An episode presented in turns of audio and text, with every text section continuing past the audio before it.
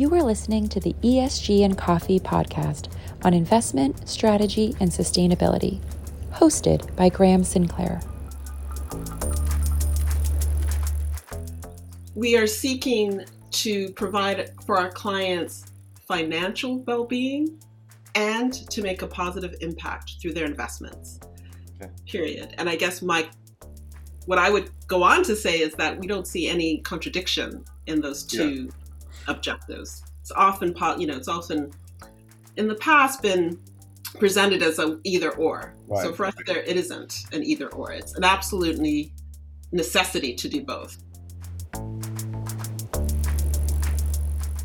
Some of the work that we do as engagement professionals to be akin to kind of working with folks, you know, we're allies, we're allying with folks internally who are making the case about these pesky investors who keep on asking right. for these yeah. reports and this yep. disclosure, you know. Um, and I jokingly say, you know, if you need us to be the bad guy, yeah. please, right. by all means, that's make us the bad guy. Yeah. But, but there's also the attitude that, to your point about Larry Fink, there is an increasing recognition from the absolute top echelons of firms that these issues are significant, cannot be ignored, mm. and there has to be a robust, thoughtful response.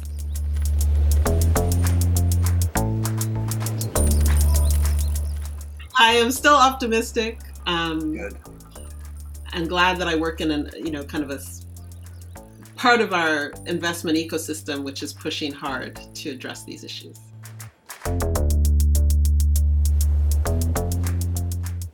I'm excited for you to listen to the interview with Lisa Hayles, investment manager at Trillium Asset Management in Boston, Massachusetts, U S A.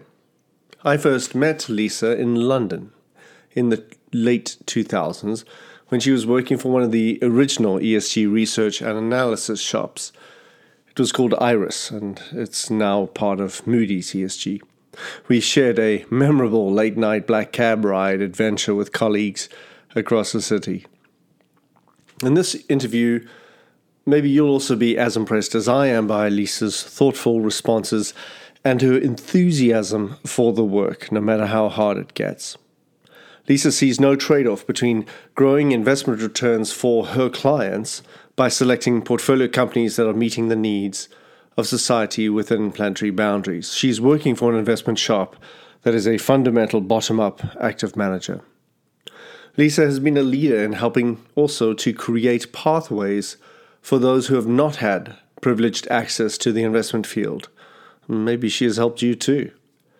When I asked Lisa to go to the edge at the GreenFin twenty-one conference recently in the session on diversity, she did. She spoke frankly about her own journey and her good and bad experiences and the poor diversity in our investment industry in a way I'd never heard of at an investment event. In our conversation, you'll hear how Trillium uses a team of five in its advocacy and have engaged with one thousand eighty-nine companies in the last year, including Alphabet in the twenty twenty-one proxy season, and which led to their proxy resolution being voted on around improved whistleblower protections after the drama at Google's artificial intelligence unit. Maybe you read about that. Lisa is happy to be the, quote, pesky investor asking questions, unquote, as she is an ally with internal change makers who are looking to make E S G positive investment action happen on issues from diversity to waste management to Arctic drilling to not financing climate change.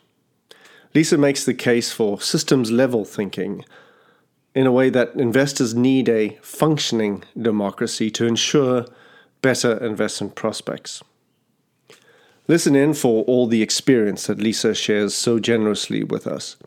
Celebrate also Lisa's career highlight. She helped a large family office with three generations working together, trying to shape their first ever sustainable investment strategy. A reminder, E S G and Coffee is not investment advice. Do your own research.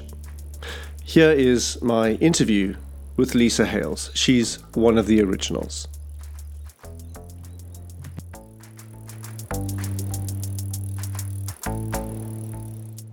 I am pleased to welcome to the E S G and Coffee podcast today, one of the originals making E S G positive investment happen, Lisa Hayles, investment manager at Trillium Asset Management.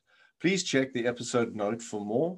She's on Twitter at L M Hayles, where she uh, describes herself as expat Canadian in responsible finance, dash, not an oxymoron, exclamation mark, views of my own, good to know. And then on LinkedIn, she describes herself as enthusiastic, results-oriented, sustainable investment professional who brings eighteen plus years of experience in advising institutional investors in the design and implementation of responsible investment strategies. Welcome, Lisa Hayles. Thank you, Graham. It's great to be here. It's lovely to have you. Where in the world are you today? I am in beautiful Cambridge, Massachusetts, uh, in Central Excellent. Square, kind Excellent. of smack between Harvard and M I T. Are you worried about um, some snow showing up in April? Often that used to happen and uh, kind of ruin the spring feeling in Boston. You know, uh, one of my closest friends is a big skier, so there are those amongst my friend group who are hoping, but I certainly hope we've seen the last of the snow, and it's looking good. It's okay. been mild for several weeks, so. Okay, yeah. Cross cross your fingers. And starting at the beginning, E S G and Coffee podcast, we're meeting at your local coffee shop or cafe. Uh, what would I be ordering you from the counter? I mean, I'm I'm I'm part of the O G in terms of coffee, not too fancy. I just like, I guess, what would be called an Americano in Europe. Mm-hmm. Uh, with a little bit of milk, not even cream. All right. And I also go for black in the summertime, like a nice, a nice, a nice black iced coffee. Um, nice. But yeah, nothing, nothing. I mean, I've had mochaccinos, cappuccinos, et cetera. But right. that's what I have with me today, just a regular coffee in my Canadian mug. Superb. Well, I just happened to grab my uh, C N B C Africa special. This is at Ooh. least a decade old. So there you go. Cheers to Very that. Very nice. Right, let's flick on then. So at the beginning, we look back. Uh, Sir David Attenborough's superb Netflix documentary, Our Planet. Did you did you happen to see that? Have you seen that at all? I have not seen it. Okay, it's a, it's a good one.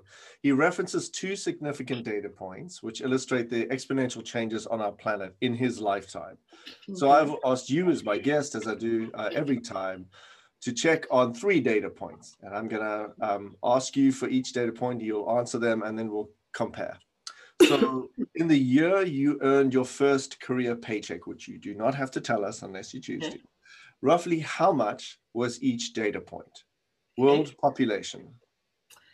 Uh, I checked. It was five point three six eight billion. Wow. Okay. Uh, S and P five hundred? The S and P five hundred was at four seventeen point nine. Wow. And carbon dioxide parts per million in the air? three fifty-seven point two three. Man, happy days, okay? Yeah, happy, happy days. So for reference for our audience, today the population around seven point nine billion, S and P five hundred, three thousand eight hundred eighty-nine odd. That's amazing compared to where we were. And then C O two equivalent, it's just crossed, I saw this morning, just crossed over four hundred seventeen parts per million, which is in mm-hmm. dangerous territory, as we well know, and we'll talk about it in a bit more detail. So Lisa Hayles, how did it feel to look up those data points and, and, and compare? Well, it made me think, God, I'm old. uh, but secondly, and more importantly, uh, it underlined the urgency of addressing uh, the carbon crisis and, you know, the kind of intertwined crises that we have around income inequality, Um, equity, uh, environmental sustainability. So I was thinking about my optimism as a young graduate. You that, right? I am still optimistic. Um, Good. I'm glad that I work in an, you know, kind of a part of our investment ecosystem, which is pushing hard to address these issues. Absolutely. Um, uh, Rev- Reverend uh, Desmond Tutu, Archbishop Desmond Tutu used to say, uh, optimism can come and go in waves, what have you, but underlying it all is that hope. And, and I think that's part of our conversation um, mm-hmm. and that we'll have today. So let's uh, flick forward then to some fast questions. Um, are you ready for a quick espresso shot, five question set? I am. I all right, here we go. What is your earliest memory of investing? I can remember um, so in Canada, where I grew up, mm-hmm. uh, Canadian children used to get uh, what was called a baby bonus, or parents used to get a baby bonus, like a payment. Oh, wow. And my okay. parents allowed me uh, to, or they invested that money in savings bonds. So that's what okay. I remember as a child, Rem- wow. investing in Canada savings bonds. Okay. Uh, some of the money that my parents put aside, or rather the Canadian government actually right. paid to parents uh, for their children. And was it in like a little paper uh, document, or how how did you? Well, no, I, you know, my parents established a bank account for me, okay. and I did, yes, we did get actual, these were when you actually got right.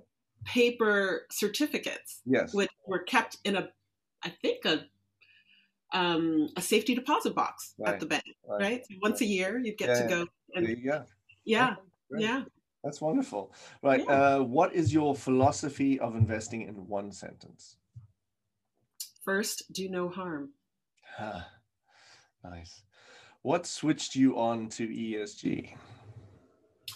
Volunteering as an undergraduate uh, for both Amnesty International and Oxfam. Huh. Yep, that'll do it. So that's, I've, and my first job out of college was working uh, for a microfinance okay. uh, N G O. Okay. And so I've spent a lot of my career working in at what I call the intersection of kind of social justice concerns and private mm-hmm. enterprise. Mm-hmm. So I, I think those things can be held together. Yeah. And I'm glad that I've frankly been able to build a career that has allowed me to bring those two sides of my interests together. Yeah, wonderful, wonderful. And it's true, it is a building that you've had to do, yeah. Uh, okay, next question. How do you choose to define sustainable investment or responsible investment or investing with E S G factors in less than thirty words? Ugh, I hate that question. Sustainable investing is investing that seeks to consider all factors relevant to the long-term performance of companies in an investment portfolio. Simply. That's pretty good. Yeah, I'd bank that. And last question, our first set of five is special question. What is your biggest investing mistake so far? Not not buying uh, Apple when I had the chance yeah. back in the early yeah. nineties. Yeah. Unfortunately, mine's much more recent. I uh, bought uh, the vehicle, not the stock of Tesla, and I love my vehicle, but should have bought the stock. Yeah. Indeed. I feel the pain. Yeah. Indeed. Okay, great. So let's go into our first of three deep dives then.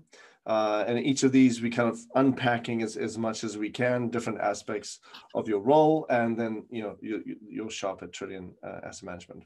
So mm-hmm. opening with question one then, just to situate you for the audience, the, the investment value chain got many parts to it, those that uh, gather assets, those that mm, uh, implement uh, the investment strategies, those that uh, shape or develop the products that are involved, those that do the research, Um, those that um, actually engage with the companies.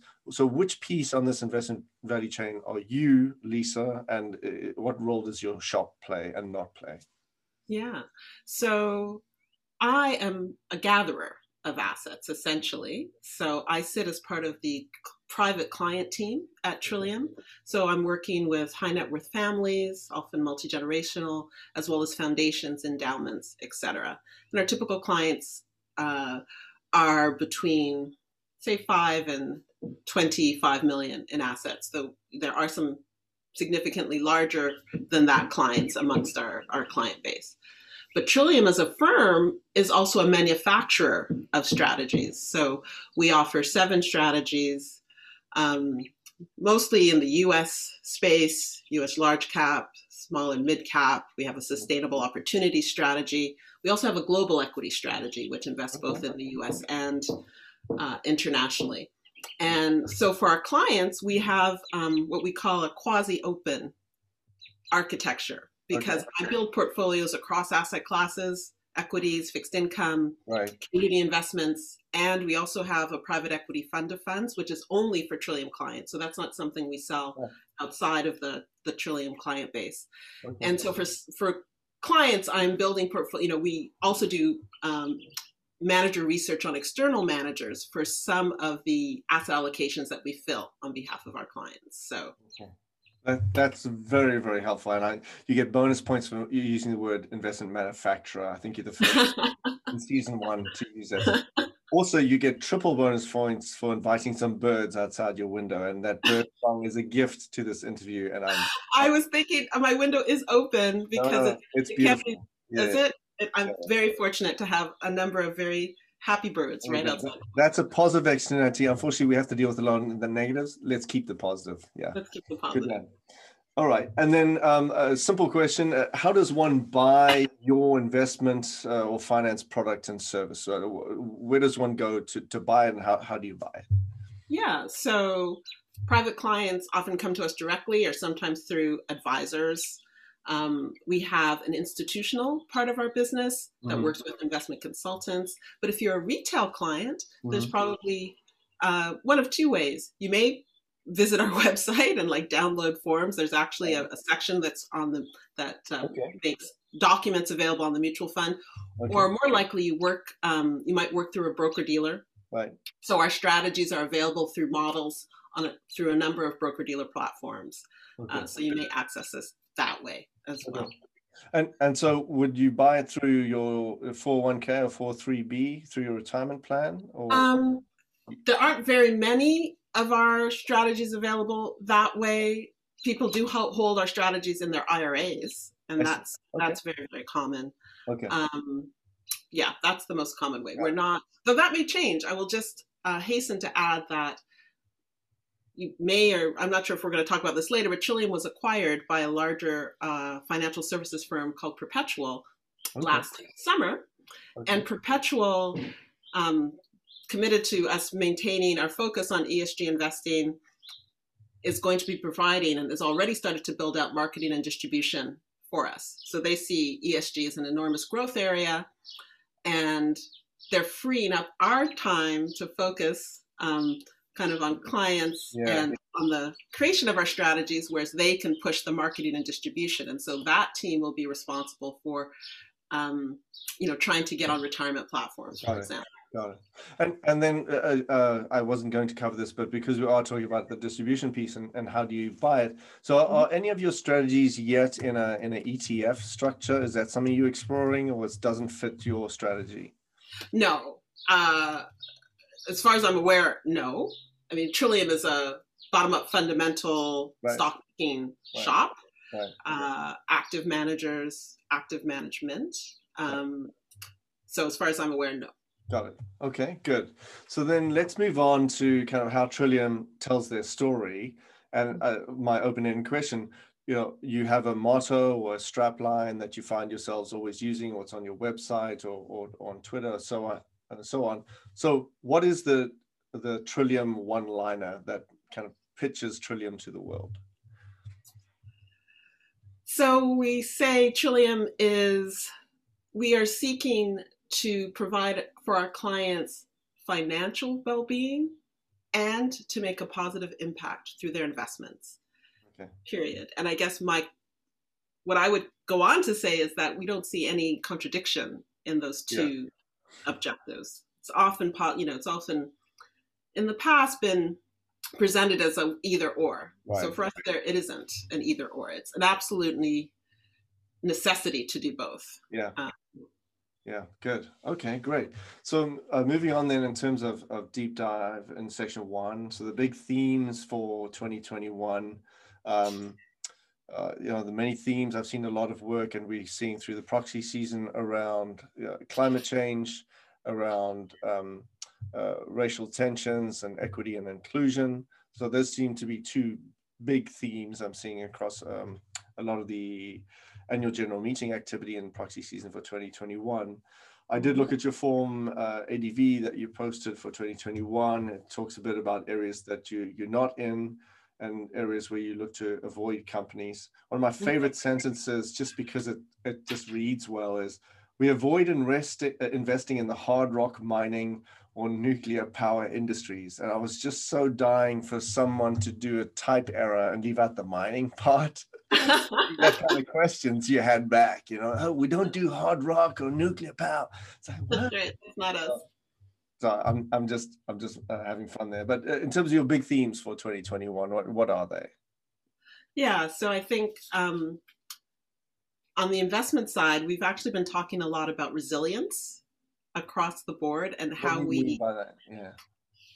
Uh, we'll try and explain what we've seen for the past more than forty years is a kind of shrinking of the government, right. uh, an outsourcing approach that sees like the squeezing of every last cent out of every process mm-hmm. uh, is the, you know, kind of goal and the objective. And that leaves systems, communities completely vulnerable to disruptions. And I think what we've seen with COVID has been the, you know, the culmination of what happens when you extract from systems until they reach their breaking point. Right. And we talked about this actually in our quarterly update, or rather my colleague, uh, Cheryl Smith, who's our um, kind of chief strategist and economist, mm-hmm. Mm-hmm. Uh, and provides the kind of macro view for Trillium strategies. You know, there's been this this completely kind of shrinking of the government, and at the same time, this um, this outsourcing, mm-hmm. uh, restricting of or ex- um, squeezing of companies, uh, manufacturing, supply chain, uh, extraction uh, mm-hmm. processes. And so, our view is this. Um, you know. What happens with these types of trends is that they kind of, they go so far, they overextend, and then they, they yeah. you know, there's a there's a pullback.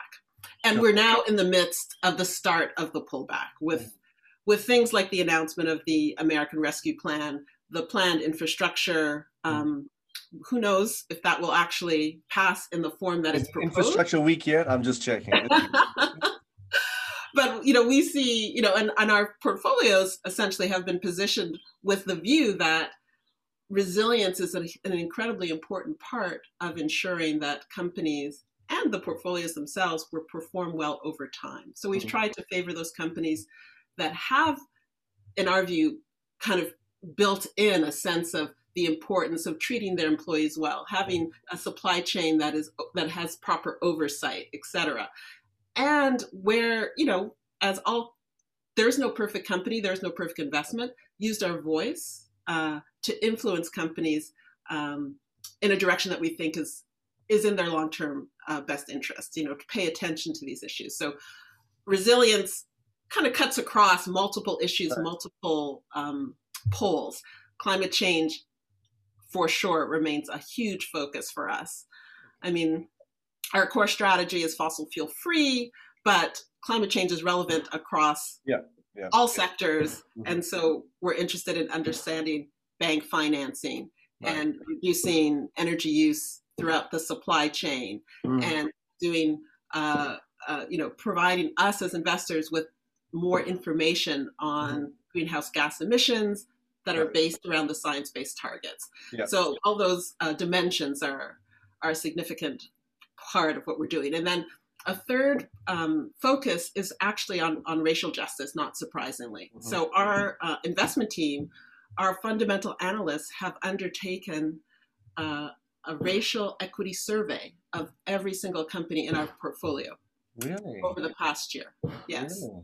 So we have been discussing, I sit as well as all my uh, colleagues, mm-hmm. hidden on our investment management committee meetings, which are weekly, and we've mm-hmm. been hearing the results of those um, yeah.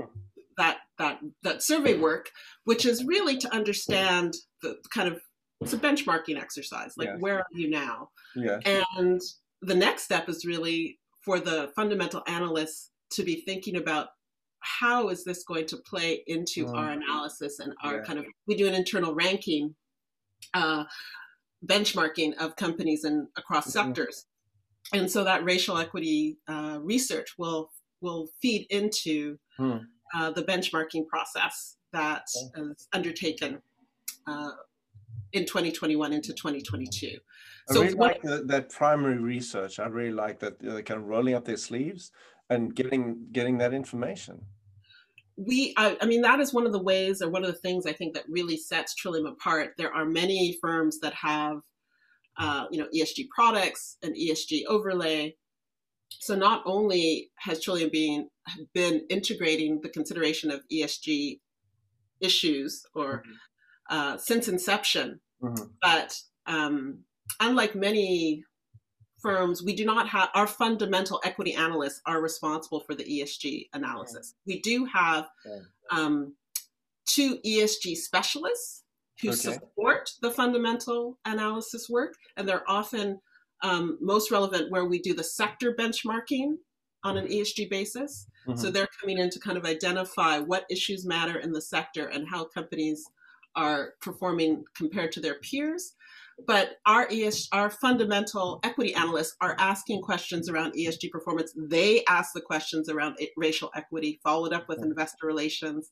Okay. Um, and I think it's it really, it is, it changes the dynamic and the discussion when, um, you know, the, the equity analysts are asking these questions. Yeah, absolutely. Um, Yeah, and there's a piece, so that makes me jump over then to, there's a piece I was going to ask around how you, how the shop looks at E S G risks and opportunities, and there's a piece in the Form A D V that says, um, Trillium evaluates and scores companies on their E S G performance, which our analysts use to determine the companies available in our universe and the companies we wish to include in our buy list. Mm-hmm. So, so is that primary survey happening with, I guess it's already happening with what's in your buy list. So they've already- Absolutely. The survey, the racial equity survey was focused on companies which were already in our buy list. So right. companies which are already yeah. eligible for inclusion in what, and that actually is around two hundred companies across yeah. all of our strategies. Well, that's not small. I mean, how long does that take? So it's been, this research started in the fall. Okay. Um, I am incredible, I mean, I was incredibly impressed with the tenacity of the equity analysts pursuing this focus. And I do um, credit our Chief Investment Officer, John Quayle, for really articulating how important we believe this. You know, he's mm. said mm. Uh, unequivocally, this is an area that we do not feel we've paid enough attention to in the past. Mm. We are going to bring resources to bear on this. We want to think about, you know, in a careful, systematic way, how this, how these issues Mm. are playing out in the companies in our portfolio and how they may do mm. so in the future. Mm. And, you know, I, all of our investment analysts, they are very, you know, every single one of them has a C F A. Um, they are all conventionally trained, if you like. Yeah. yeah. And they also are incredibly motivated mm-hmm. to understand and really dig into issues that go beyond mm-hmm. what can simply be, because a lot of these things, you know, we think, we don't believe, for example, that we're necessarily going to come up with a number, like here, here's the racial equity score that's right. going to feed into our model. That's not exactly how we believe yeah. it will, um, you know, will sort out. But we do think this information is highly relevant. And the fact that the analysts have embraced this process is really, yeah, I, I know it's like as a relative newcomer to Trillium, I've been impressed with that. Wow. Um, we've actually been um, been getting the reports on. We've we've had reports by sector, so uh-huh. we've we've basically been hearing the feedback that the analysts have collected over the past kind of three weeks, essentially. So it's it's okay. it's essentially fresh off the presses. Wonderful. This won't be um, published in summary probably until the spring of next year. Okay. As we work out kind of how the, you know the. you know, which of the indicators we've selected might actually feed into a benchmarking process across sectors. Um, yeah. But you're hearing it here first. Yeah, wonderful. Well, thank you so much for, for trusting the podcast with that. And, and yeah, my, my instant, uh, you know, reflection is, you know, this is part of the differentiation strategy that you're able to deliver as yeah. a smaller shop. You know, you're not some megalith investor. Also, you're active managers, not passive. So I can see how it makes a lot of sense, but even intellectually, I hope, so my encouragement to you in the shop would be, can you find a way at the time with the appropriate level of detail to feed this into the public discussion, either in, you know, in the Boston universe, which is rich in itself intellectually, but also broadly to say in the C F A Institute, because I know they're keen to investigate, and then just broadly into the space. I think anything that is research-led Uh, and kind of um, thoughtful analysis, but looking also at the mechanics of how do you make investment decisions, I think that would uh, add to the body of knowledge. Yeah, no, I think we're we're definitely um, interested in doing that and want to, I mean, Trillium is, has been a leader in E S G who's been an E S G thought leader for decades. Mm. And anyone who visits our website, there is a huge area of, re you know, there's a huge resource page and white papers on different uh, E S G themes and talking about total portfolio activation. So part of what, you know, part of our, we believe that part of our mission is to promulgate some of the work that we have yeah. been doing. So I think you'll definitely see something. I'm not exactly sure when, because okay. there's a lot of work that we're doing internally on yeah, this I appreciate work. That. Yeah. Um, but yeah, no, I agree with you that um, it should be shared and should be, you know, we'd like to influence as a wide a number of investors as we can. You know, our, right. our goal is to bring investors along uh, to invest more yeah. like we do. That would be good. That would be that very would be good. good. Very good. Okay, so let's round out um, deep dive part one with. Uh, let me pick this question. I've got one, one more question, then we'll, we'll close part part mm-hmm. one of three. So, carbon footprint analysis you referenced earlier. It's one of the themes for the year. It's in the industry. Uh, there's a lot of focus, of course. One quick question, and this is partly relates to something I've seen from an asset um, allocator due diligence questionnaire. Mm-hmm. So, how do you and your firm conduct carbon footprinting? Temperature mapping, if you do, and or climate scenarios modeling analysis um, in, in your portfolios? So we do do carbon footprinting, and we have done, we've published for each strategy since twenty sixteen, okay. uh, a carbon footprint analysis using uh, data from external uh, vendors. Mm-hmm. So we've just, um, switch vendors. I'm not sure if I could say that because uh, I'm not sure what this state of. So we we had an internal briefing uh, very recently on a kind of new approach to um, carbon metrics because uh, the, our our E S G analysts had found data that they thought was more comprehensive. Interesting. And, um, you know, so they're constantly reviewing third-party data in order to understand. And that that is, I mean, for something like that, we are. Um, You know, we're not doing, pro we're not collecting primary data yeah. on greenhouse gas emissions um, okay. from each of the companies in our portfolio. Okay. Uh, we do, and partially because this is something that we've seen requests from investment consultants and also from clients, just about like, how does your portfolio compare to the benchmark? How do you compare mm-hmm. to other investment managers in terms of the carbon, you know, the carbon intensity uh, of your portfolio? So those types of questions are more common, I would say, in the last three to five years and they ever, you know, we didn't hear those questions before. Okay. And so um, our response has been to try and provide some standardized data, quantitative both. So we do impact reports on a strategy basis and also for our, um, our firm overall. And on a strategy basis, so we're reporting on kind of the carbon footprint of the portfolio, the carbon intensity, mm-hmm. also some metrics around shareholder engagement, et cetera, on the kind of the, the uh, impact that we're having side.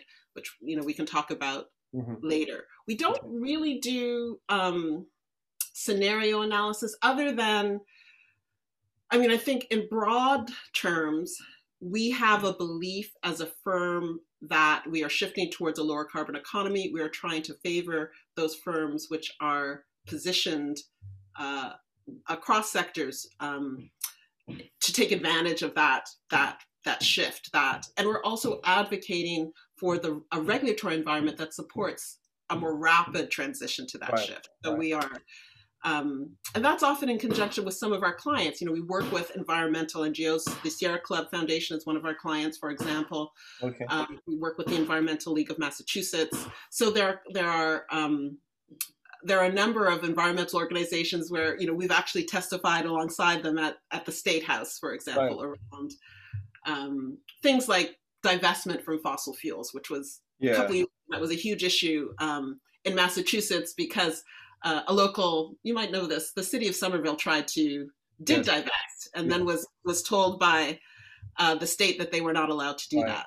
Right. Um, yeah, so we were we we participated in order to say, hey, you could build a, a fossil fuel free portfolio that is completely consistent with your fiduciary duty and performs yeah. in a very similar way to. to a portfolio, or even better, yeah. a portfolio that may have fossil fuels. Good. Yeah. Thank you. So, so then let me add um, section one with a, a, a, a nuance, a, a detailed question, mm-hmm. and that is uh, if we look at a key performance indicator, and I, I'm having more and more of these conversations, and it tells me a lot based on how people answer or what the numbers are. So what price for C O two equivalent per ton does your firm use internally for your own operations? Mm-hmm. And what price for C O two equivalent per ton is in your portfolios? How, how would you answer that? So I discussed this with a couple of our portfolio managers and analysts yesterday, and they said, well, we don't really use a price. So I'm sure, sorry to that, I'm not able to answer that in a succinct, like, this is the price that we use. Okay. Um, we do offset, you know, our travel and, you know, our operations. So I imagine if I talk to our offset provider, I would be able to find out the price that they are okay. offsetting, okay. Uh, you know, our internal operations yeah. at.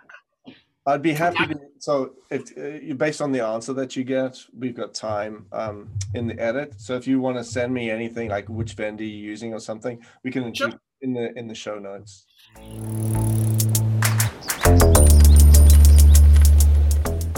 You are listening to the E S G and Coffee podcast, hosted by Graham Sinclair.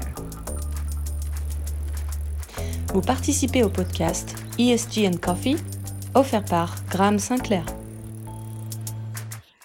Okay, great. So let's take a breather, grab a grab a sip of coffee um, while we uh, reboot.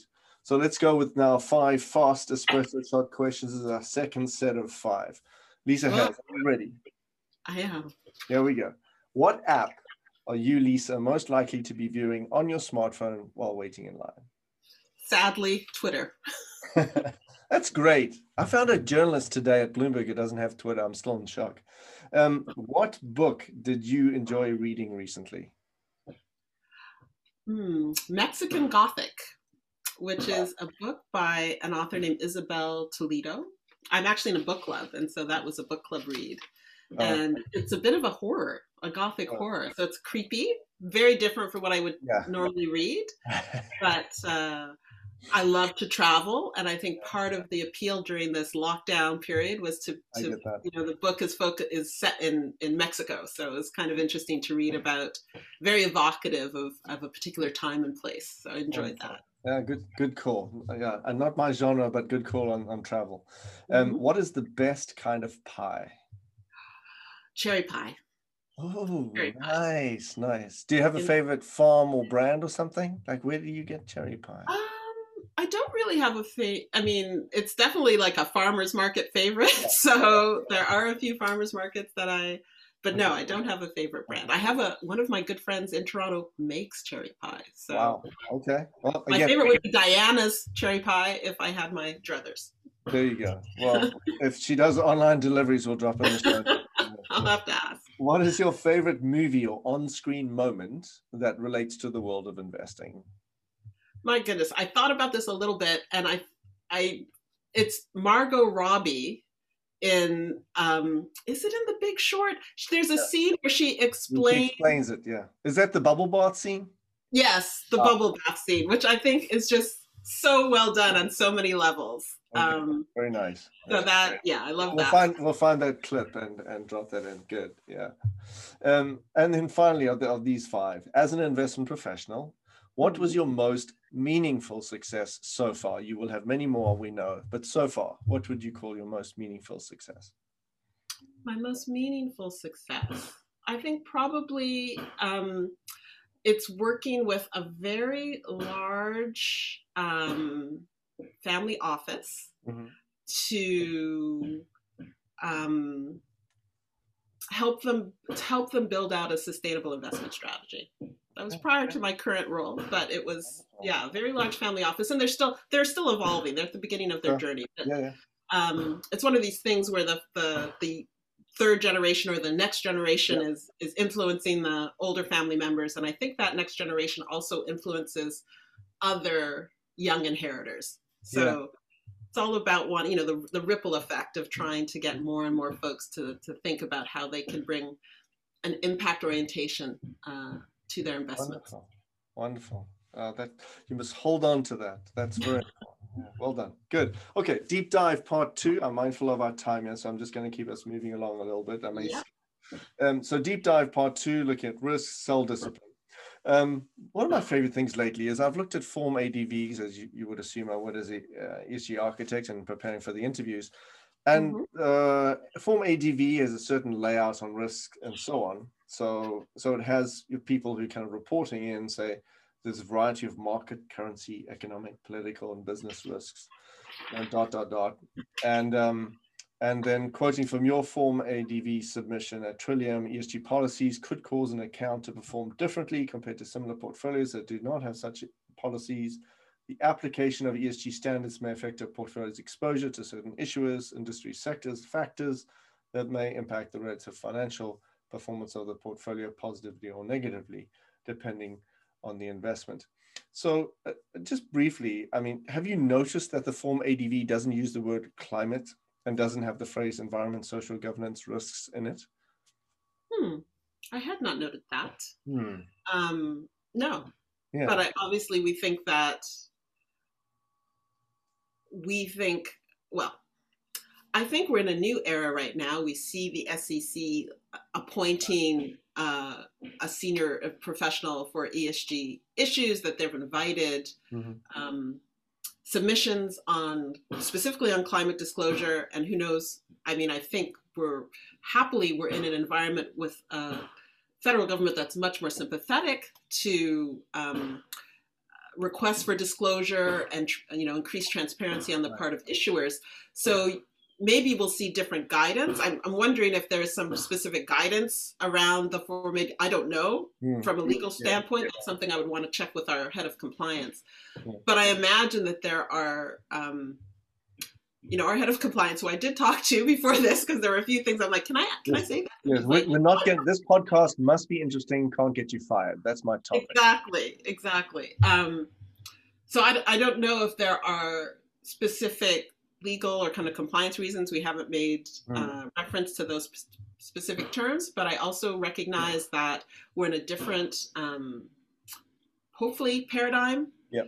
Uh, and that I will, I expect a shift in, in how we talk about things and how we're permitted to talk mm. about things uh, yep. going forward. Yeah, so. oh, I think frankly, and you know, something that carries weight to whatever audience I'm talking to, I just pull out Larry Fink's quote from twenty eighteen, January, and his quote, climate risk is investment risk. Bam, there it is. It's just like, yeah. It's over, right? And ever since then, it's just been a matter of time and, and kind of updating text and, and so on. Okay, so uh, another key piece I want to unpack, the sell discipline. Sell discipline, mm-hmm. When do you choose to sell stocks? We're going to pick up in our third deep dive around engagement and proxy voting. So this is more just like in the portfolios. So mm-hmm. when, and it's the hardest thing because emotions get wrapped up in what professionals do. We're human after all, and investment shops try their best to be very disciplined. Um, so how would you describe your sell uh, discipline, and uh, where and how do E S G issues trigger that sell discipline? So what I would say is that our sell discipline is governed both by the strat the portfolio strategy mm-hmm. and by stock specific analysis. Okay. So that, you know, we're balancing like the overall portfolio versus what's going on in the individual stocks. Right. So you can sell the securities because, you know, our investment thesis was just didn't just didn't pan out the way we hoped or as we thought, right? Okay. The market, you know, can outlast any any particular yes. The irrationality of the, yeah. of the market can outlast any particular investment, you know, that is GameStop, which we would never own and, and don't own. Um, and there's, you know, there's negative changes in a sector, in a company, um, a material deterioration mm-hmm. in E S G mm-hmm. characteristics, and we definitely do sell um, based on that. Mm-hmm. um, and then there's excessive, you know, like we take profits, like, right. This has run up enormously and it's just, you know, we are getting a little bit uncomfortable and with the valuation. And so we, we right. trim it back, even though, um, yeah, and we trim it back. So I think all of those things can occur both in isolation and they often, more oftentimes they, they influence one another. Like there's, mm-hmm. there's, and you're right, it's both art and science. Yeah. So there's, you know, that's why our, you know, our investment teams, our portfolio managers, uh, or rather each of our strategies has a portfolio management team with a lead portfolio manager. Mm-hmm. Typically, uh, they come to consensus mm-hmm. on, you know, additions, deletions, et cetera. Mm-hmm. But the lead portfolio manager does have the final say if there's disagreement. So okay. it will be their decision about, um, you know, selling out of a name. Got it. Completely. Okay. So, so linked to that, uh, and that ties to talking about the cell discipline, and then or, uh, earlier your less than thirty word description on sustainable investment, which is long term. Yeah. So often we say in in our theme of investing is we're looking for long term investments. We're looking to improve things over the long term for all stakeholders as well as shareholders. So uh, portfolio turnover is a key piece of that. From your form A D V in twenty twenty-one, it says, quote, "Our aim is to keep portfolio turnover to roughly twenty to forty percent per year," unquote. Mm-hmm. And you know, I know other um, portfolios that are turning over one hundred percent and, and. So how, so could you just unpack just in a minute or two, what is the approach to uh, portfolio turnover? Yeah, so we are long-term investors, which means we typically, um, when we identify a name, we are likely going to invest over, you know, we have a thesis that plays out over three to five years. Mm-hmm. And we don't expect, barring unforeseen events, which happen all the time, right.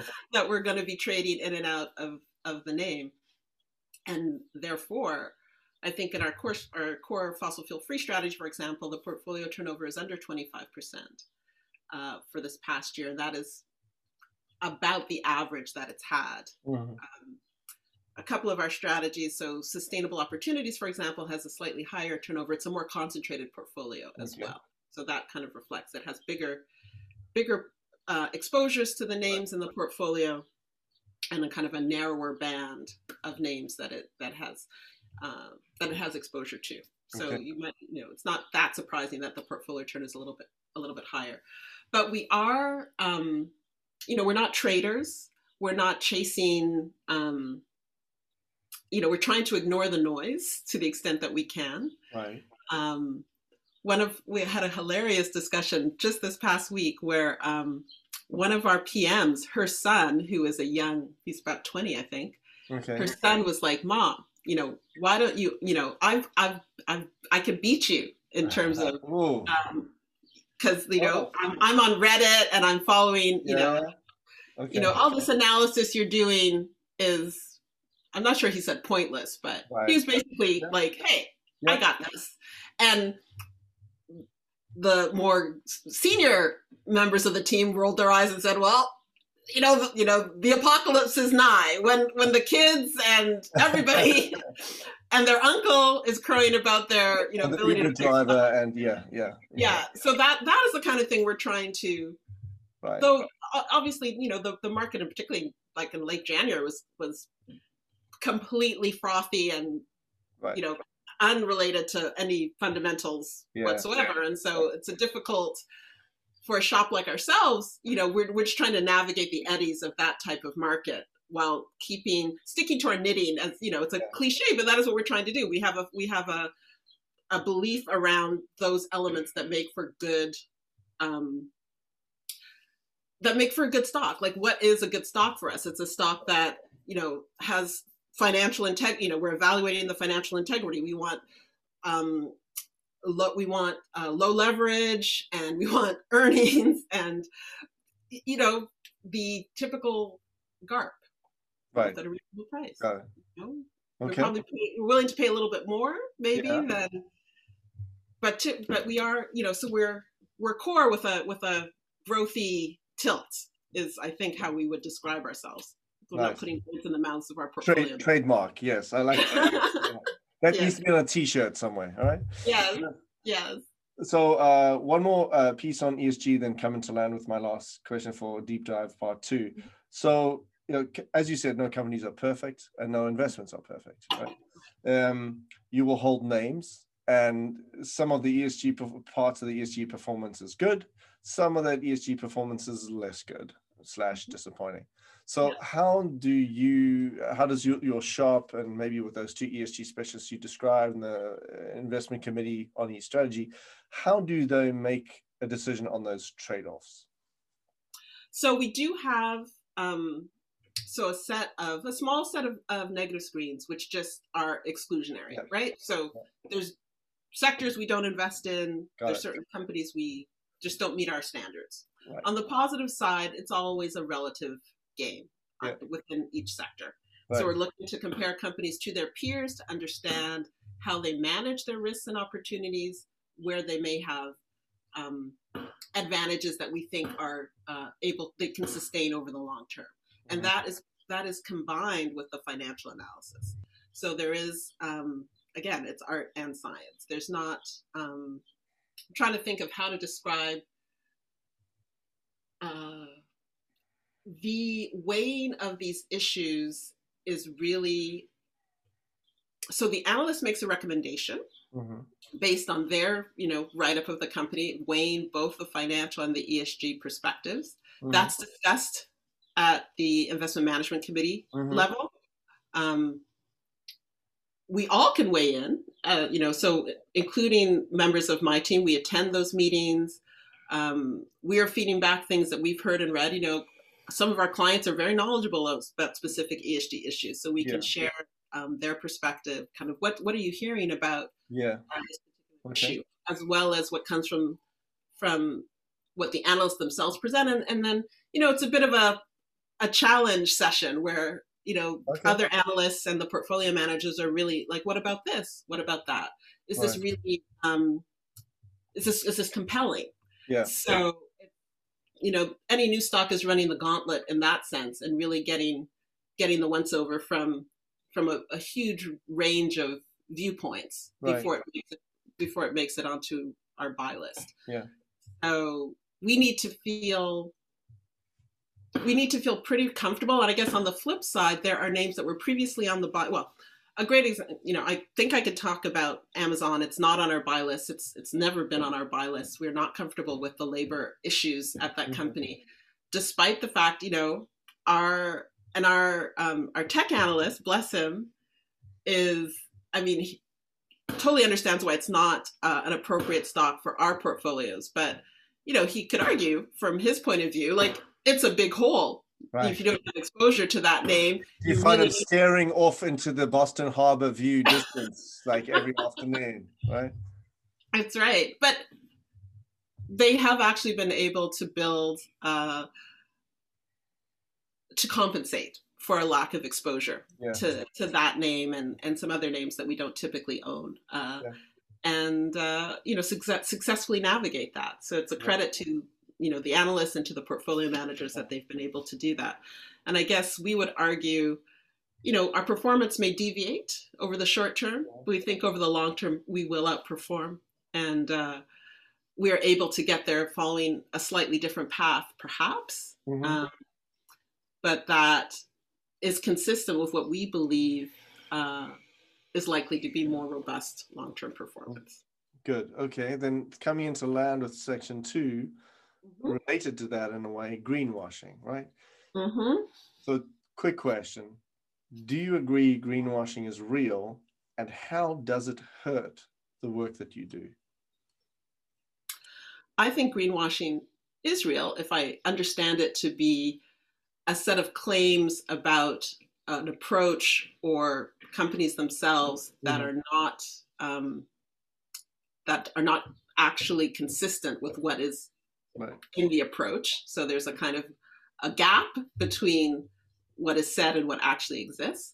Mm-hmm. But I would actually argue, and I only heard this term re- relatively recently, okay. that green wishing is the ah. bigger danger. Okay. Um, and I heard this term from Raj Potharam. Oh, yeah. Oh, you know right. Raj, oh, yeah. who is a wonderful thinker. He's one um, of the originals. Yeah. He, yeah. yeah, definitely. So she must ask him about that. So he was quoting someone else who wrote a paper on green wish. Okay. And essentially this idea that by, you know, kind of these small changes at the edges, mm. we can solve climate change. Yeah. We can address right. um, these deep intransient, intransigent types right. of uh, problems. Yeah. And essentially this paper and Raj's article was arguing There is there is some need for policy change, for regulatory involvement in order to address these issues. Voluntary initiatives won't get us all the way there, yeah. which I one hundred percent agree yeah, I with. Agree. I think that's fair. For me, it reminds me of, um, there's a great podcast, Alec uh, Baldwin uh, does a podcast called Here's oh. the Thing, and he yeah. interviewed um, uh, people, uh, uh, two humans who run sanitation in New York City. Yeah. And they were talking about aspirational recycling. And that is when you kind of hope it's recyclable and you just put it in the recycling bin, and the person, you know, on the other end is like, come on, dude. It's like, it's like an umbrella or something. It's like, we're not yeah. recycling your umbrella. Okay. So yeah. So I, I see how greenwashing could be, could be that. Yeah. Okay. You're listening to the E S G and Coffee podcast, hosted by Graham Sinclair. Sie hören den E S G and Coffee Podcast. Ihr Gastgeber ist Graham Sinclair. Grab another sip of your coffee. We're going to uh, shoot through with our section three, or our third set of our five fast espresso questions. Wow. Ready, Lisa? Ready. All right, good. You're looking good. You're doing well. This is fun. We should do this more often. Do you have a favorite type of tree, and what is it? I was. I don't have a favorite type of tree, but I thought I do like bamboo a lot, which I'm not sure if qualifies as a tree. That's true. It's a type of grass, I, I think. It's a grass, yeah. But I quite like bamboo. So that's you. That's yours. All right, good. And there is space in your backdrop. We'll tell room rater just hold off on your rating because you're going to get a bamboo plant on the corner there. Good. Um, what one book on investing would you recommend? So. This is a book more on economics and maybe sociology. Okay. It's called The End of Slavery, and oh. it's by a Wall Street Journal reporter named uh, Doug Blackman. Okay. Douglas Blackman, which I picked up um, in the fall. Okay. And it really, um, it's a book about how the aftermath of the legal end of slavery, yes. the economy of the southern United States morphed to essentially reestablish it. Mm. And that slavery de jure, as well as de facto, didn't really end until after the Second World War.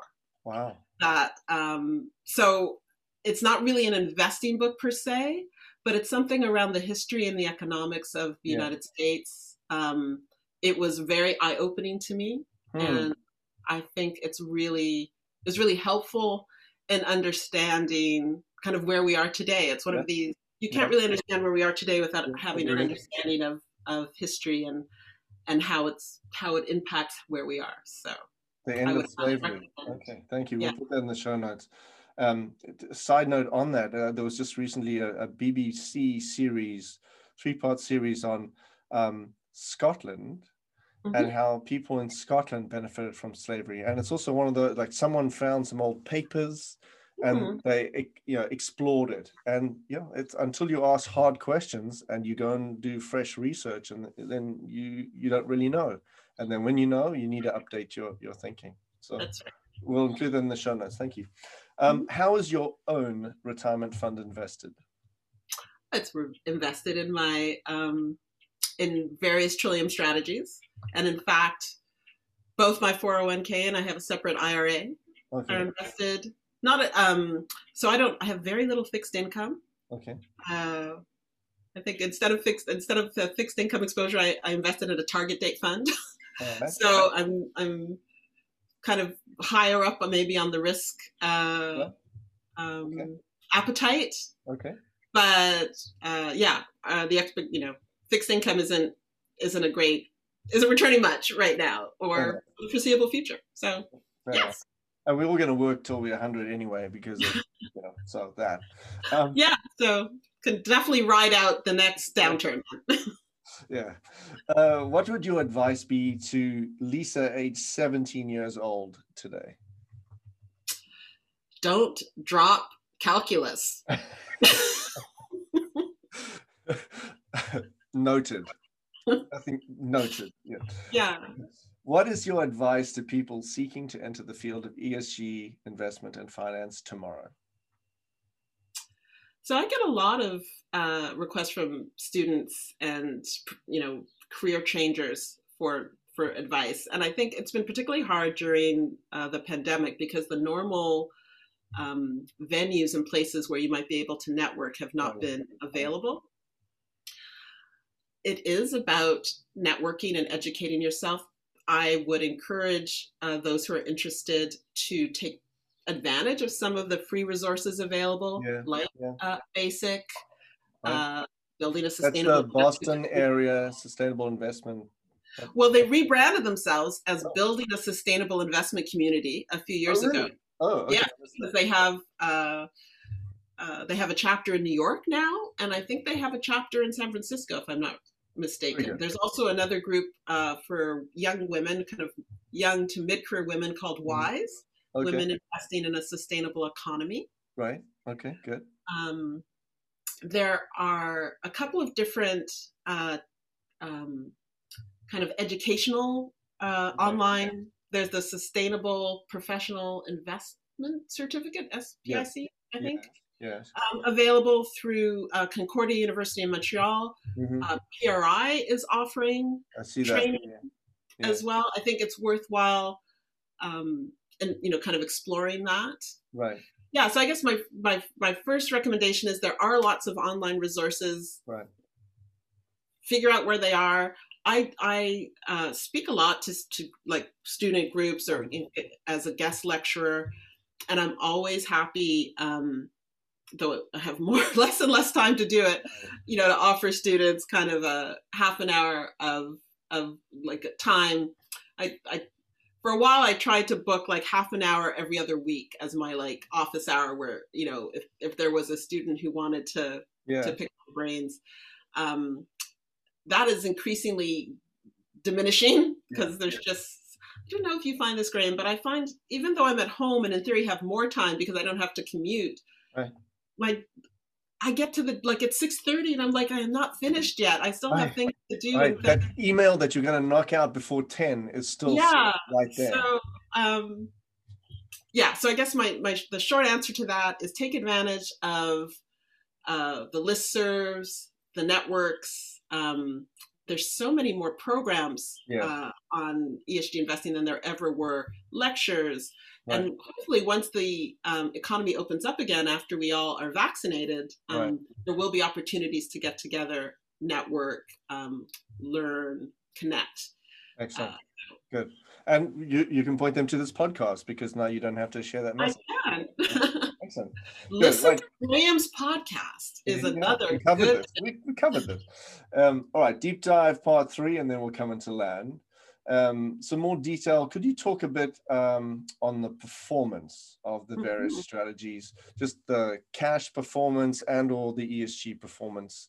Um, you know, not too heavy a uh, deep dive. People can go online and, and check it out for themselves, but maybe something that's not on the page. Yeah, so um, what I will say as a caveat, first off, is that advertising is verboten for um, Trillium because we have mutual funds, and I invite anyone who's interested in the financial performance to check out the fact sheets, which are available on the website. Um, but I really like the question about impact performance. So we have, as I mentioned earlier, um, published impact reports on a strategy basis as well as a firm-wide basis uh, for the last, I think we're now in the fifth year of doing that. And so we track things like the number of companies, we've engaged over a thousand companies over the past really? year. That's a lot. Yeah, one thousand eighty-nine. Wow. We have a five-person advocacy team. Wow. That's separate from E S G research. So mm. five full-time people dedicated to advocacy. I think it might be one of the biggest teams, if not mm. the biggest teams in the United States that's mm. wholly dedicated to advocacy. Mm. And so we are engaging companies in our portfolio on multiple issues. So each, and what we found is that, you know, you build relationships over time, mm. you build a trust relationship, you have you bring other investors into the discussion. We're using all the tools at our disposal. Okay. So the proxy process, yeah, in, including and dialogue, including uh, filing shareholder resolutions, but oftentimes we're withdrawing. I think we filed, um, we file typically two dozen annually, okay. and we probably withdraw half of those typically okay. in a year, and that's as a result of negotiation, a negotiated agreement that we have reached. So um, unpack that a bit. I, um, I, I want to cover it later. Let's cover it now. So, because uh, to many people, they've got, you know, a lot of people talk about this, but very few people kind of unpack. So what happens exactly? How awkward or stunted uh, is that conversation? And partly This reminds me of when I was first started teaching in two thousand seven to M B As at uh, University of North Carolina, Chapel Hill, Keenan Flagler Business School. I would have the Harvard Business School case study, uh, Norway sells Walmart, was the mm-hmm. title of the case. And really the protagonist, the knot, was simply around the Norwegian Sovereign Wealth Fund sent requests for information to Arkansas, and mm-hmm. somehow they just fudged that and they never got back to them. And then they got very upset, and it became like an international incident when mm-hmm. suddenly Walmart was sold by the Norwegian uh, Sovereign Wealth Fund. So right. many people don't understand just the basics of how do these conversations happen, and, and what goes forward to become a proxy resolution and what gets, you know, pulled back. Okay. So I would start off by saying that we, on an annual basis, are determining kind of the themes of our focus uh, okay. for engagement. Climate change has always been and likely always will be a very significant aspect. It manifests in different ways because uh, in addition to the things I talked about, science-based targets and, and disclosure, we're, we're, we're looking at how and where climate change is impacting companies outside of the kind of production area. So financing is a big area that we've been focusing on, financing of of um, climate-intensive activities. So maybe a great example of a recent engagement is with Bank of America around financing of Arctic drilling. So we've had ongoing discussions with Bank of America mm-hmm. for several years, um, encouraging them to adopt uh, more detailed um, E S G guidelines around their lending and underwriting activity. Mm-hmm. Um, we've been part of initiatives like the Carbon one hundred Plus right. uh, initiative, engaging with companies around supply chain issues and as, in terms of banks around criteria around lending and underwriting. Yeah. So Bank of America, um, and we, we brought together a coalition of investors uh, around that issue. And initially the discussions, though, um, you know, respectful and uh, I don't want to say they were, they were, useful, but we reached an impasse in terms of um, right. the bank being able to get to the point of being of uh, agreeing to uh, a moratorium on financing of Arctic drilling. And so we filed a shareholder resolution. Mm-hmm. And in the fall of, of twenty twenty, in fact, in December, we were able to announce that the company had, a, we withdrew our, our proposal because the company agreed to cease all funding mm-hmm. of new uh, drilling and mm-hmm. exploration in the Arctic. Mm-hmm. And I think, you know, the, the dialogue is, it's based on having, so we are long-term holders of the stock. Mm-hmm. We were able to bring together a large coalition of investors, including some very large pension plans, which hold the stock. Okay. This is a huge company, which is widely held. Right. Right. Um, and so likely most investors hold some Bank of America stock right. if they have exposure to large cap companies in the U S. Mm-hmm. So there's the, um, there's the long-term relationship. There's the expertise that we have built on the topic, okay. the relationships that we have within the company, mm-hmm. within the investor community, within community groups on the ground. So we're kind of serving as the apex of the of of a bunch of different, or maybe the middle of a bunch of con- overlapping concentric circles, yes. bringing the investor voice, the investor argument to the table. So we're not, we're open and listening to activists. We're open and listening to the company. We are investors, and we're driving through the view of investors. We okay. completely believe our fiduciary duty requires us to raise these issues, and it's in the company's long-term interest to address these issues. Period. So, um, and so, and so was that conversation with head of sustainability, head of financing, with uh, investor relations? Like, who who did you meet with, or who who were you trying to to engage to change the company? So I I was not involved in that engagement, so I cannot say one hundred percent, and I can certainly come back to you with details of whom we met with specifically. I think there's a bit of both, and it's investor relations and the sustainability people. Um, they have a significant, you know, E S G team internally now that um, we have relationships with and have built relations with, with over time. Mm-hmm. In the past, I've often heard um, some of the work that we do as engagement professionals to be akin to kind of working with folk, you know, we're allies, we're allying with folks internally who are making the case about these pesky investors who keep on asking right. for these yeah. reports and this yeah. disclosure, you know. Um, and I jokingly say, you know, if you need us to be the bad guy, yeah. please, right. by all means, that's make us the bad guy. Yeah. But, but there's also the attitude that, to your point about Larry Fink, there is an increasing recognition from the absolute top echelons of firms that these issues are significant, cannot be ignored.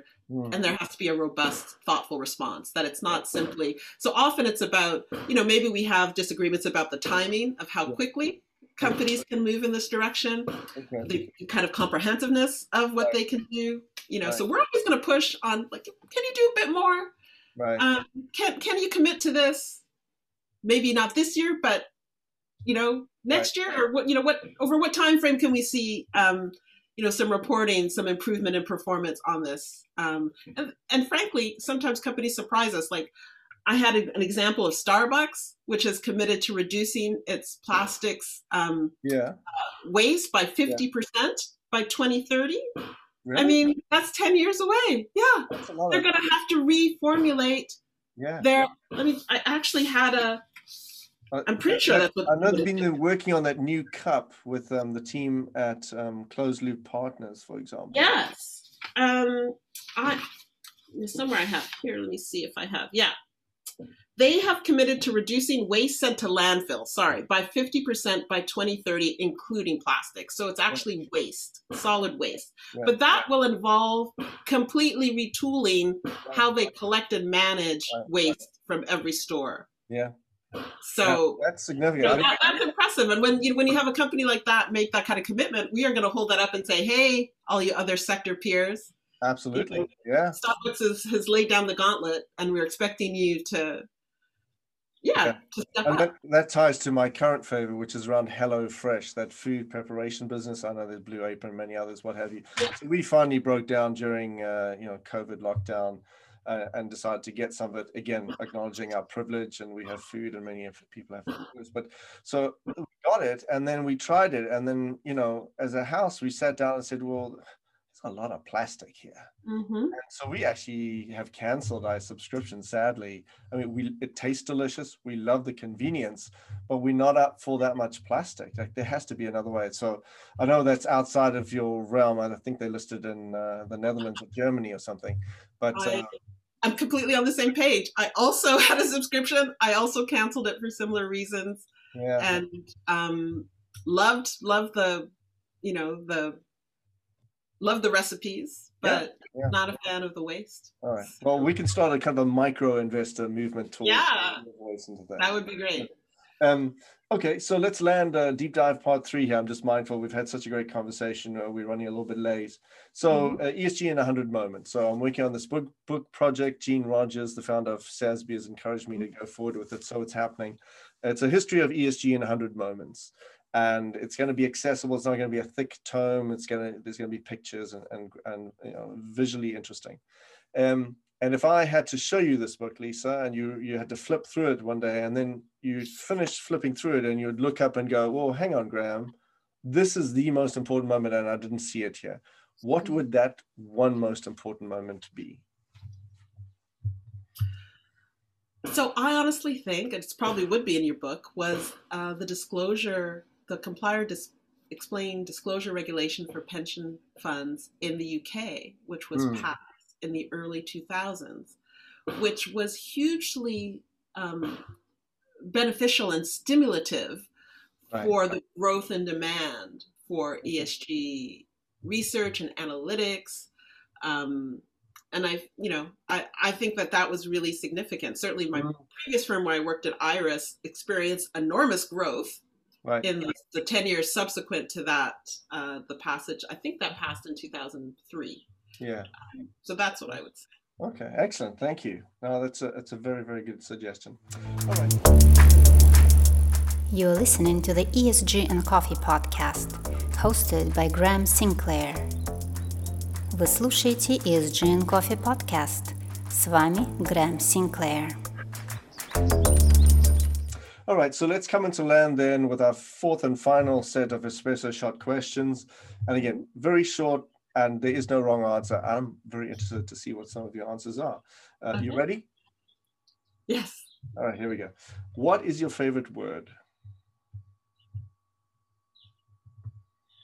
My favorite word is bliss. Ah. What is your least favorite word?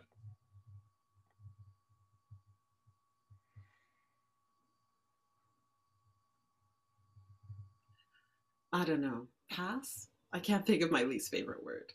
Pass. That's what the rugby players say, you know. Can... What profession, other than your own, would you like to attempt? I always thought I'd be a lawyer. So. What profession, other than your own, would you not like to attempt? I would not want to be a surgeon. Ah, yeah. I think I'm with you on that. Um, what attribute does an excellent investor have? Uh, humility. Oh, humility. Okay. Which living person do you most admire? Brian Stevenson. He was the founder of the Equal Justice Initiative, okay, just based in Alabama, which, um, so he is the author of a book which was turned into a movie called Just Mercy. Uh, oh. E J I fights for um, death row inmates mm. who uh, are wrongfully convicted. And uh, he's an amazing uh, writer, speaker, humanitarian.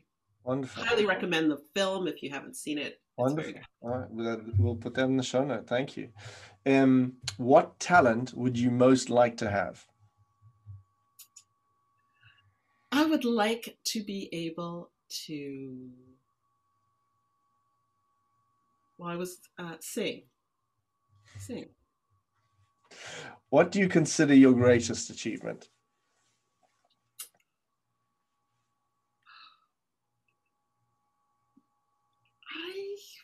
My greatest achievement?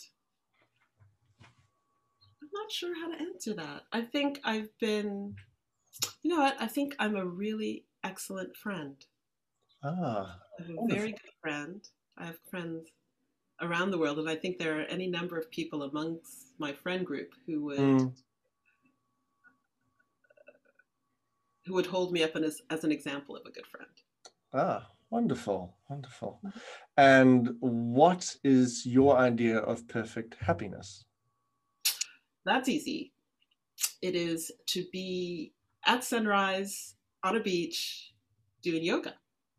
I, I knew it had beach in there somewhere. I wasn't sure what was going to happen on the beach, but I had beach. Done. Yeah. Thank you. Thanks so much. So uh, an action question now um, for our audience. Um, yeah. You know me, I'm action-oriented, I'm about the how, let's get stuff done. What action would you ask of the audience, wherever they live on the investment value chain, however big or small they are? What action would you ask them to take?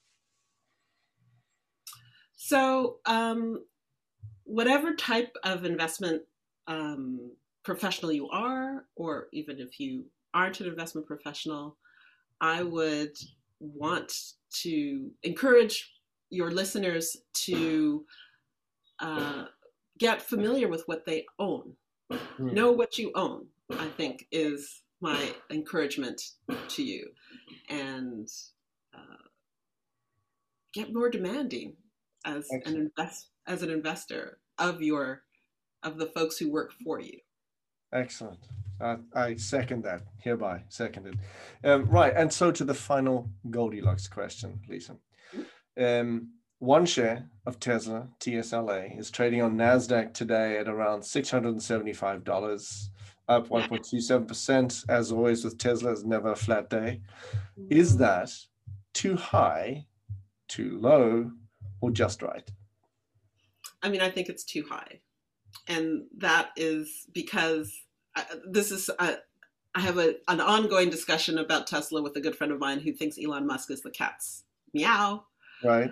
Um, I think Elon Musk is a wonderful entrepreneur, a visionary, And I also have significant concerns around governance at Tesla, around uh, a number of labor uh, issues. So I would not feel comfortable myself owning Tesla. Mm-hmm. And actually, let me let me caveat that. Tesla may well go higher, so maybe it is too low, but it won't have, it won't, um, Tesla's current price does not fully integrate the concerns that I have around um, governance or um, labor issues. Got so it. That's what I Got would it. say. Thank you, thank you. Mm-hmm. Well, um, we've gone a bit long, but that's great because it's been a fantastic conversation. You've been a fine guest, Lisa Hayles, Investment Manager at Trillium Asset Management.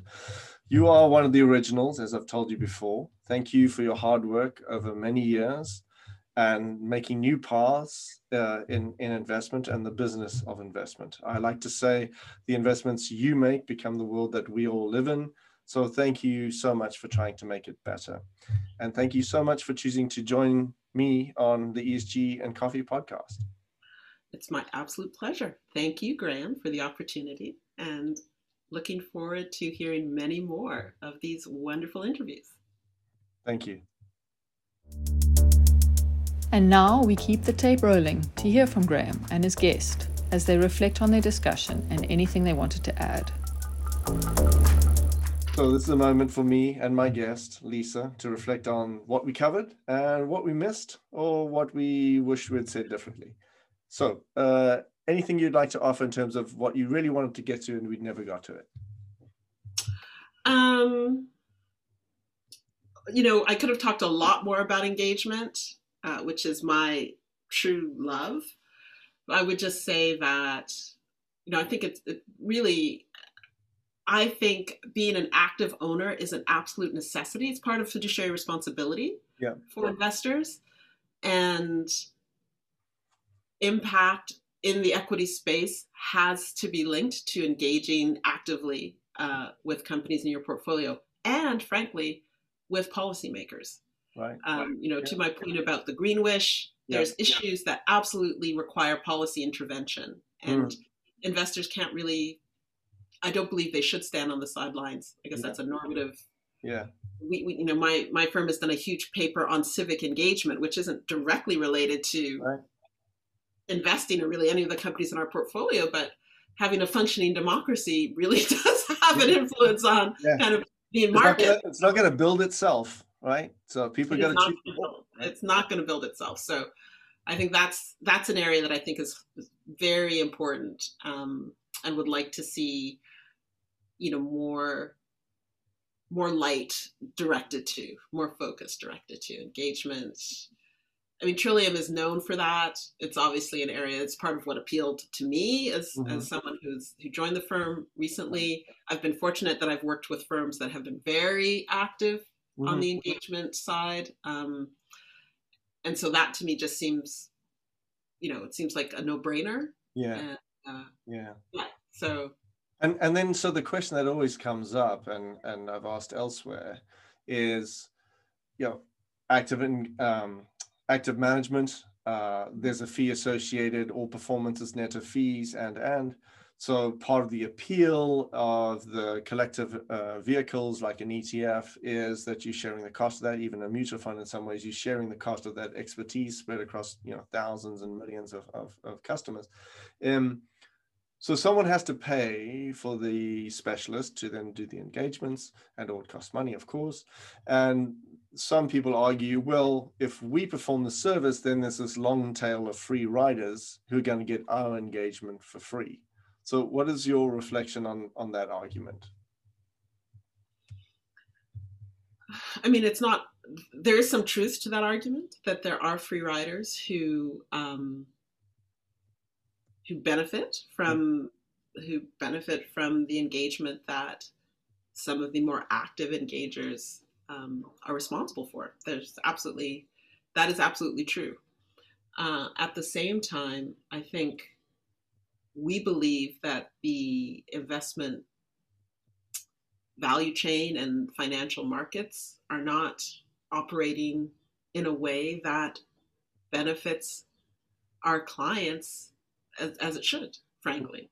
Or rather, our clients are very privileged because they have significant assets, but they are concerned about ways that the market is skewed unfairly, and so are we.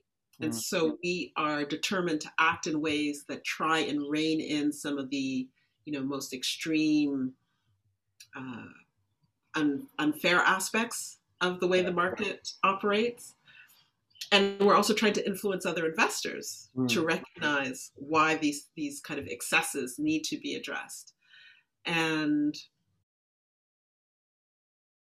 I mean, the fact that someone else could benefit from that is, you know, yeah, that would not stop us from doing it because we just think it's the right thing to do. It's like other people may benefit, but that's not a reason not to do it. Right, right. Good. Thank you. Um, anything else you'd like to clarify? I'm trying to think if there's any word that I could give you instead of pass, my, for my worst word, my least favorite word. Something to do with, you know, being coerced or being forced to do something, but mm, compelled, compulsion, oh, compulsion, compulsion. Yeah, maybe. But um, I'm sure if I reflected, I could come up with other things I wanted to clarify. But I'm really appreciative of the opportunity to speak to you. Yeah. I thought it was great, really, really great questions and, and thoughtful framing, and a, and a super, super initiative. You know, I think. Thank you very um, much. Look forward to hearing some, I'm serious about wanting to listen to some other interviews. I think um, there'll be some really good discussion. Well, now I'll take a few moments just to run through some episode high points from our interview with Lisa Hayles, Investment Manager at Trillium Asset Management. First up, I, I hope it was clear to you that Lisa works on the asset gathering end of the investment value chain. And she's working currently at Trillium Asset Management. They're a long-standing specialist E S G-positive investment firm uh, based in the northeast of the U S with offices uh, in more and more cities, I've, I've noticed. They're an active investment manager, so they're looking to select uh, however many companies fit their portfolio strategies from all the available companies that are out there within the limits of areas they that, where they exclude, areas that they focus on, areas where they engage companies on. In the approach to selecting their companies, they're going to exclude companies for negative social or environmental performance, uh, and they're looking to invest in firms with positive E S G performance. I hope it came across in her, her comments. Lisa is, you know, as she described, engagement is her true love. Uh, it's the work of active investors who know E S G factors are not properly weighed in business as usual today in the way that the markets and capitalism is working. And so they roll up their sleeves and, and get involved to isolate the ones that make the most sense for the various companies that they're investing in, the ones that are most strategic in the sector. They have the shop in the shop. They have the E S G specialists to help kind of outline what's happening at the sector level. But intriguing was that each fundamental analyst themselves will be doing that E S G work as part of the fundamental analysis of companies. For me, that is the better practice where I'm looking to advise investment managers on setting up the architecture and processes of their shops. Also importantly, that it's not just looking narrowly at portfolio companies. Trillium has done work supporting a group of more than one hundred fifty businesses calling for the passing of the John Lewis Voting Rights Advancement Act. There's a show note that will link through to that. Uh, Trillium is recognized in the industry for its shareholder advocacy work. You would, you've seen them over many, many years working with consortia, looking to bring forward proxy actions or engage with companies on a variety of E S G issues.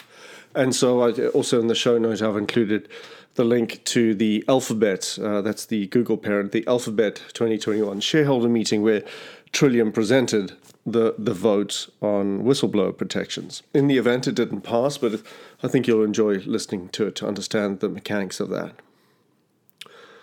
Secondly, uh, Trillium's approach is marketed as, quote, active portfolios, global impact, putting assets into action since nineteen eighty-two. unquote. That's on the front page of their website. As with all U S registered firms, uh, they're regulated by the Securities Exchange Commission in the U S, so they have the Form A D V, and there's a link to that in the show note, and we referenced that a bit in, in the interview. It goes to describe, quote, we begin with the universe of liquid publicly traded U S stocks and American depository receipts with market capitalizations greater than two hundred fifty million dollars, and that pass our exclusionary E S G criteria, unquote. In the approach that they uh, they take at Trillium across most of their strategies, I think, uh, they're looking for financial returns on investment, business strategy, strength, growth, and earnings quality, profitability and efficiency, and financial leverage, unquote. Uh, new to me at the time of the interview, I, I was unaware that the Australian financial services firm Perpetual Limited uh, had uh, purchased a stake in Trillium. Uh, but good to know that Trillium is still a certified B Corp.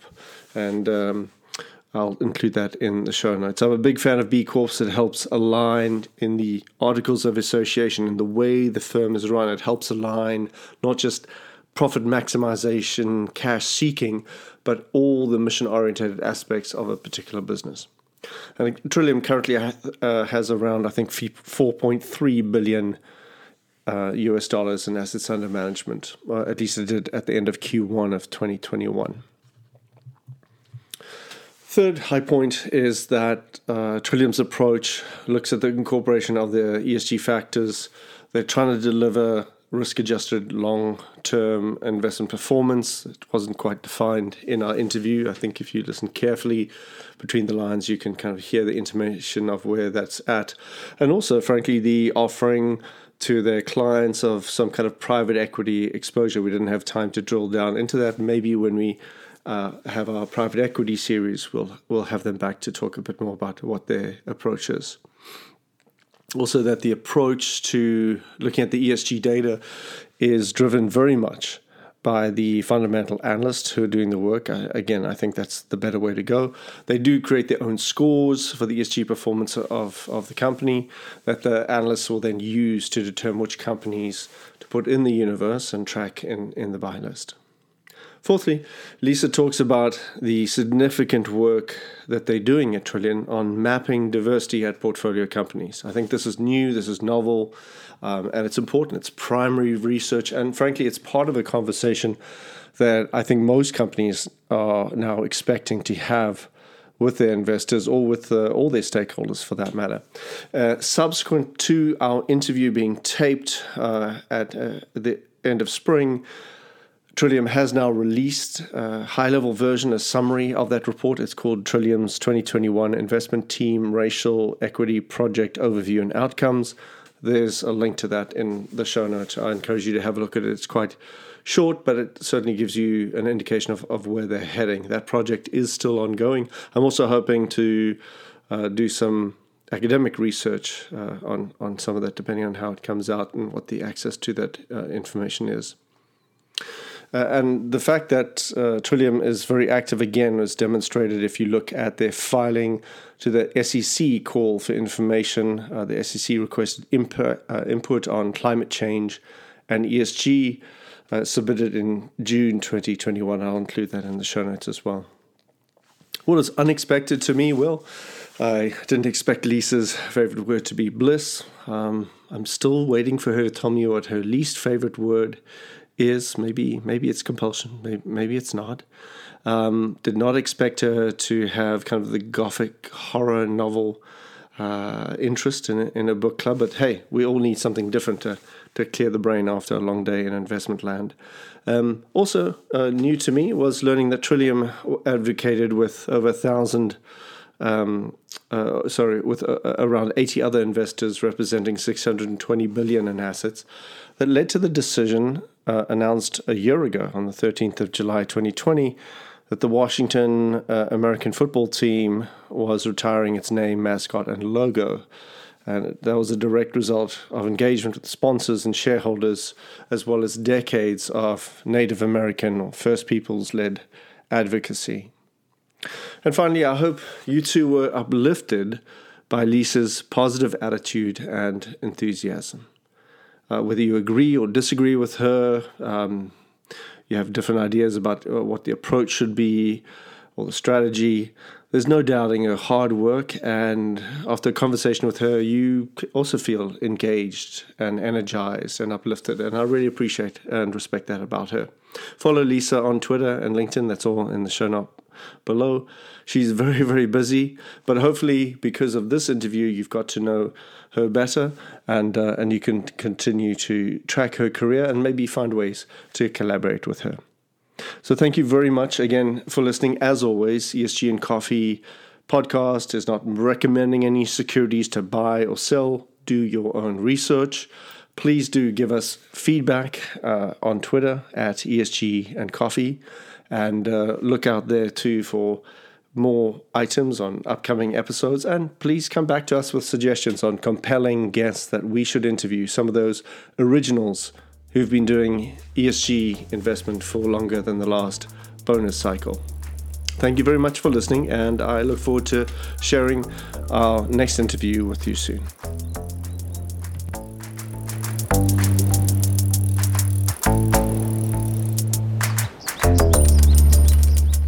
We hope you enjoyed the interview with one of the originals in investing, strategy, and sustainability. Please subscribe on your favorite podcasting platform or on YouTube and leave a five-star review. Bad reviews you can send to Graham Sinclair at E S G Architect. All the details are in the show notes. And for news of our next guests, follow us on Twitter or Instagram at E S G and Coffee. Do you know an impressive human we should absolutely interview on investment strategy and sustainability? Please let us know on Twitter at E S G and Coffee. Our producer is Kat Farquharson on Twitter at Kat Farquharson, and original music by Erin Bonney on Twitter at Erin Bonney Music. And of course, this podcast is for your enlightenment, not investment advice. Do your own research. You have been listening to the E S G and Coffee podcast on investing, strategy, and sustainability, hosted by Graham Sinclair.